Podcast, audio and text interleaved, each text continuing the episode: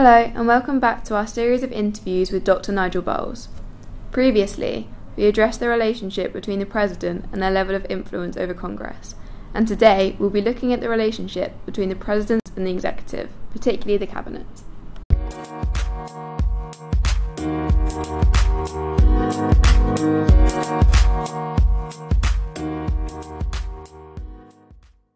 Um, just listening to what you've been saying about Congress, I think it's clear that the president has not got much leverage um, and isn't solely responsible for setting the agenda, like you said.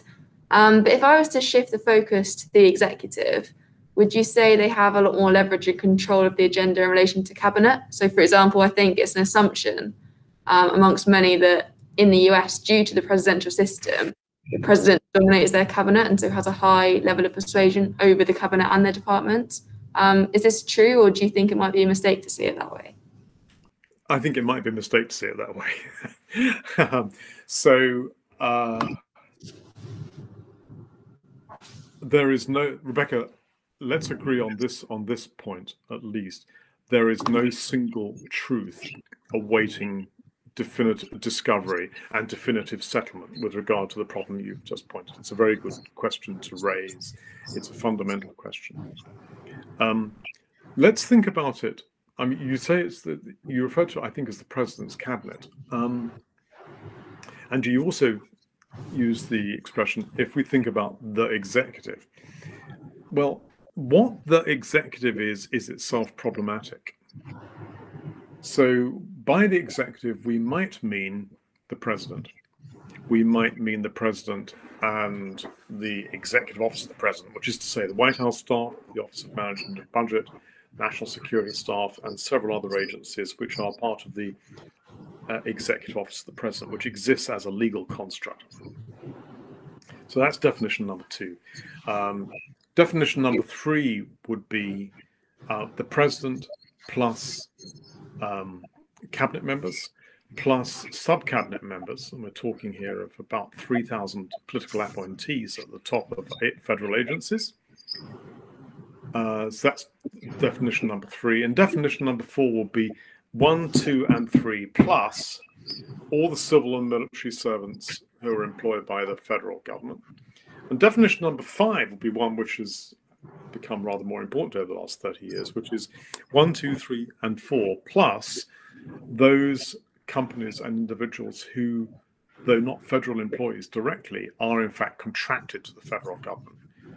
And if you just think about defense, you'll see immediately how large a category that is because um, many defense contractors are effectively wholly dependent, or at least let us agree, overwhelmingly dependent upon the contracts they have with the federal government to supply aircraft or bits or uh, uniforms or shoes or whatever, boots for our army uh, soldiers.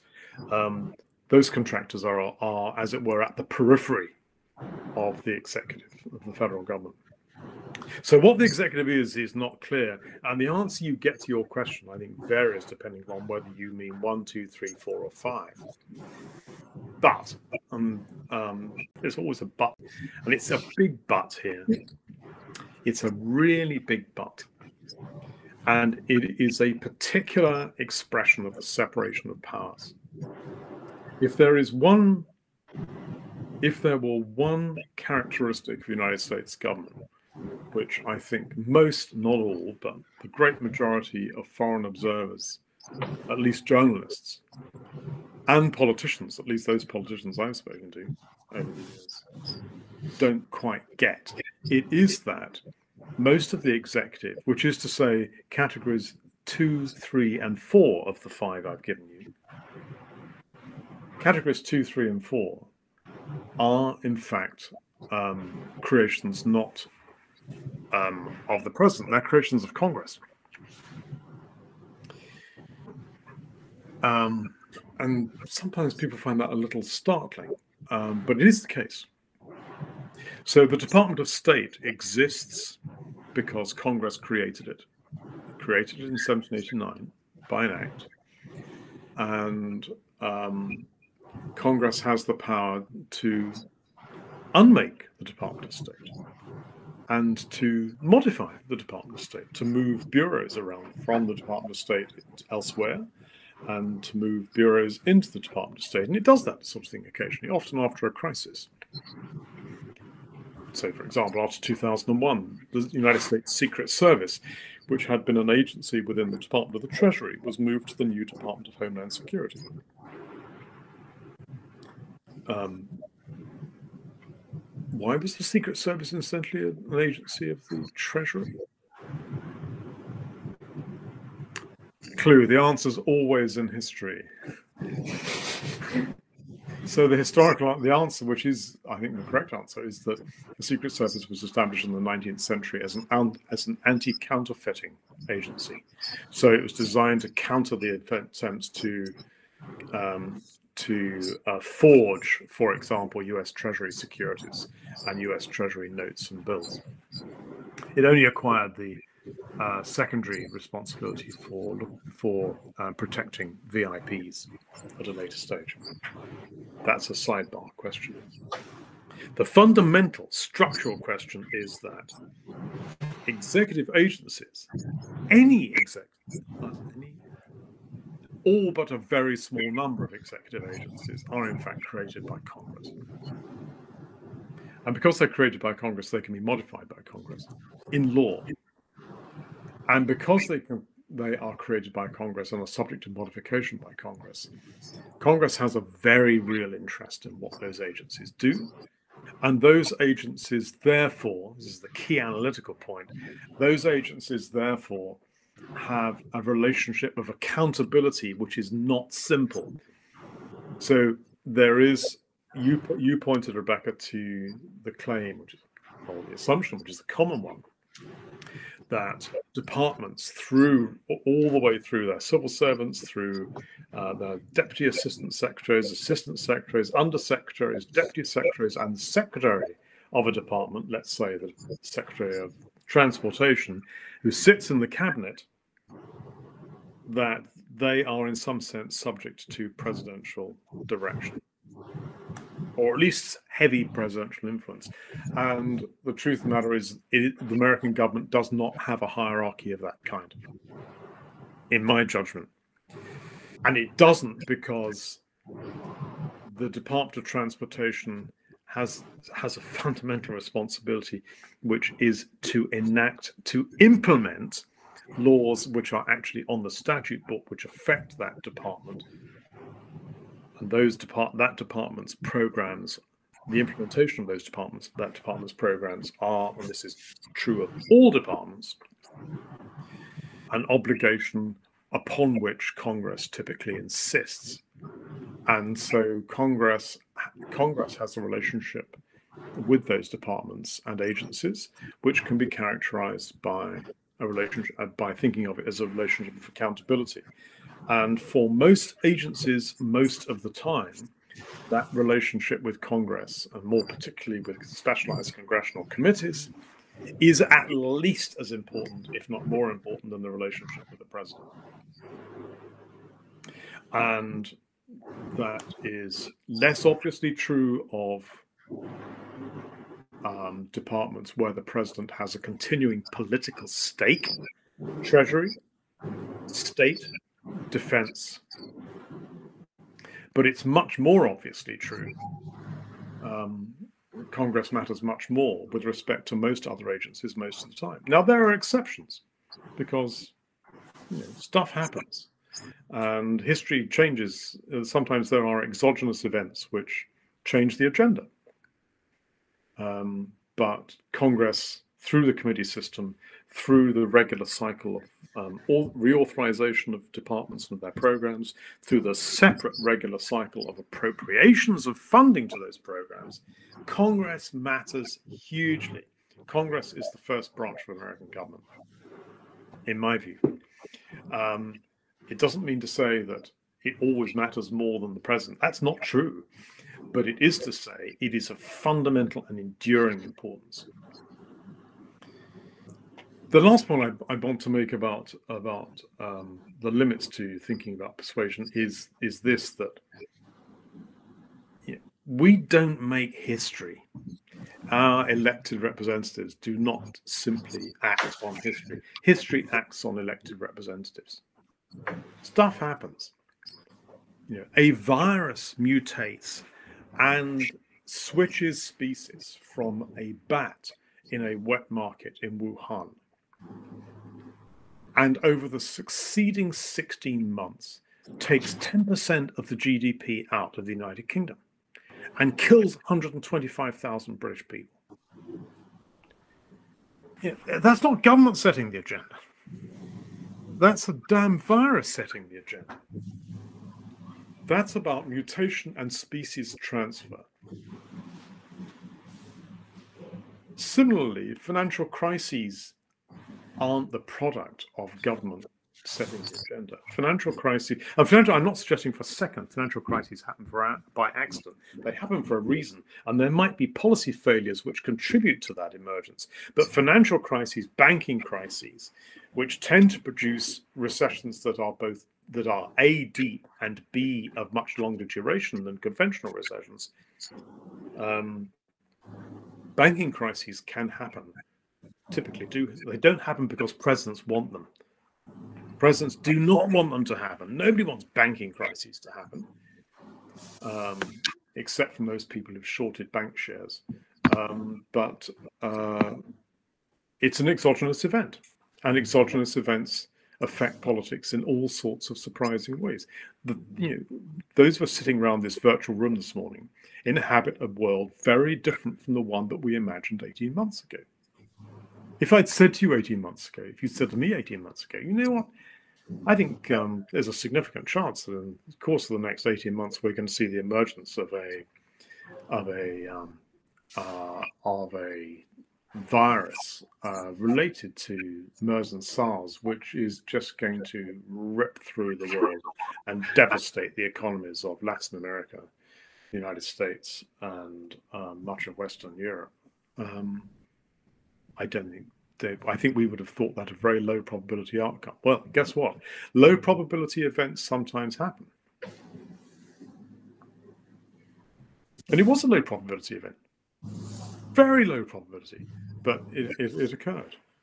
And um, under those circumstances, presidents do not set the agenda; they have to respond to it. Which brings us back to our discussion about Trump. You know, he had, he has, he had the luxury of choice and that is that is what that's a characteristic of executives. They they do have the luxury of choice. Now you might not think of it as a luxury if you're facing a facing a national indeed international disaster such as the pandemic was and is. But he does have agency. He did have agency. He could have handled it differently. He could have risen above himself and acted as a as a serious grown up with pub with seriousness of purpose and said, you know what, where we have as a nation, as a world, to face up to the magnitude of this crisis. Here's how total transparency, complete mobilization of all of our intellectual and scientific resources, all of the organizational capacity of the federal government, and my imprimatur. I do not care whether I'm re-elected in November. I do care that we save American lives. You get Trump making that speech on March the 18th last year, and any of us could have written that speech for him. You get a different outcome. You know, sure, lots of people are still going to die, but it's it strains credulity to think that the outcome would have been as bad as it actually has been. So executives do have the luxury of choice, even when they're facing formidable obstacles, a formidable challenge.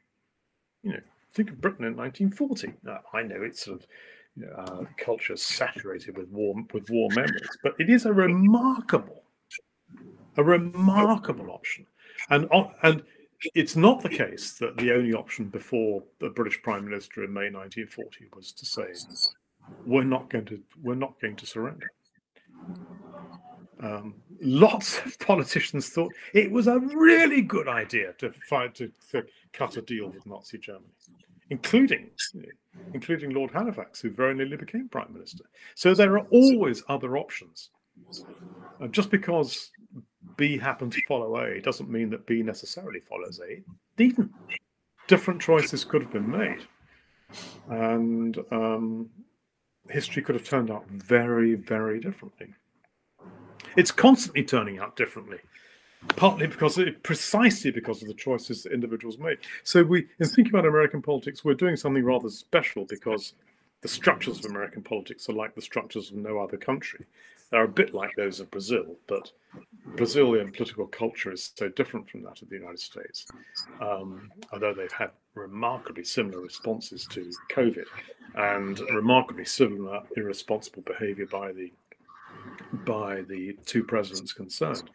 But otherwise, the politics are rather different. So American politics are distinctively structurally different. And I just cannot emphasize enough that you know, whatever the question in American government, the fact of the separation of powers and the implications of the separation of powers and the absolute centrality of the United States Congress to everything that the executive, in the sense of the second, third, and fourth definitions of the executive that I gave, um, the centrality of Congress to um, the, what the executive does, how it does it, um, its financing, that centrality just needs to be emphasized and underlined in bold type in capital letters because it has it's changed but um, congress is less central than it was to some aspects of american politics especially foreign policy especially the deployment of force abroad but uh, it persists and it, it persists because that's what Article 1 says. It's Article 1 for a reason.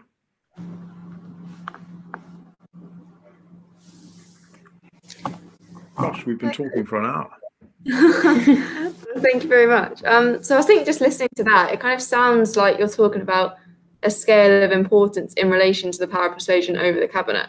So, say Congress is more significant than the president on this scale. Would you say that, uh, say, pressure groups are a significant section on this scale, and that perhaps their role uh, takes away further from the president's well, it's a further it's a further constraint. I mean, if you think about if you think about presidential freedom of action, um, it is a constrained freedom of action, and and groups are constrained. I mean, I come back again to the um, to African American lobbying groups in the 1950s and 1960s in particular, and their use of the courts to advance civil rights reform. Um, and uh, that um, you know that is a pretty powerful example of organized of an organized interest group at work being exceptionally well led. Um, of course, to some extent, it's cutting with the grain of public opinion, but it's also the case that it's shaping that public opinion. You know, it's both acted upon by public opinion, it's also shaping public opinion. So skillfully led and using using the law um, in order to litigate against state governments, against the federal government, um, in respect of uh, civil rights reform. So, in a society as open as the United States, groups always, but always matter. There are constraints. It doesn't mean they always win. You know, I you know, if in teaching in Oxford, I used to sometimes used to tease tease students um, who, at least initially, in essays on you know essays and their writings on American government would tend to would tend to make the comforting but false assumption that um, corporate interest groups in particular are all powerful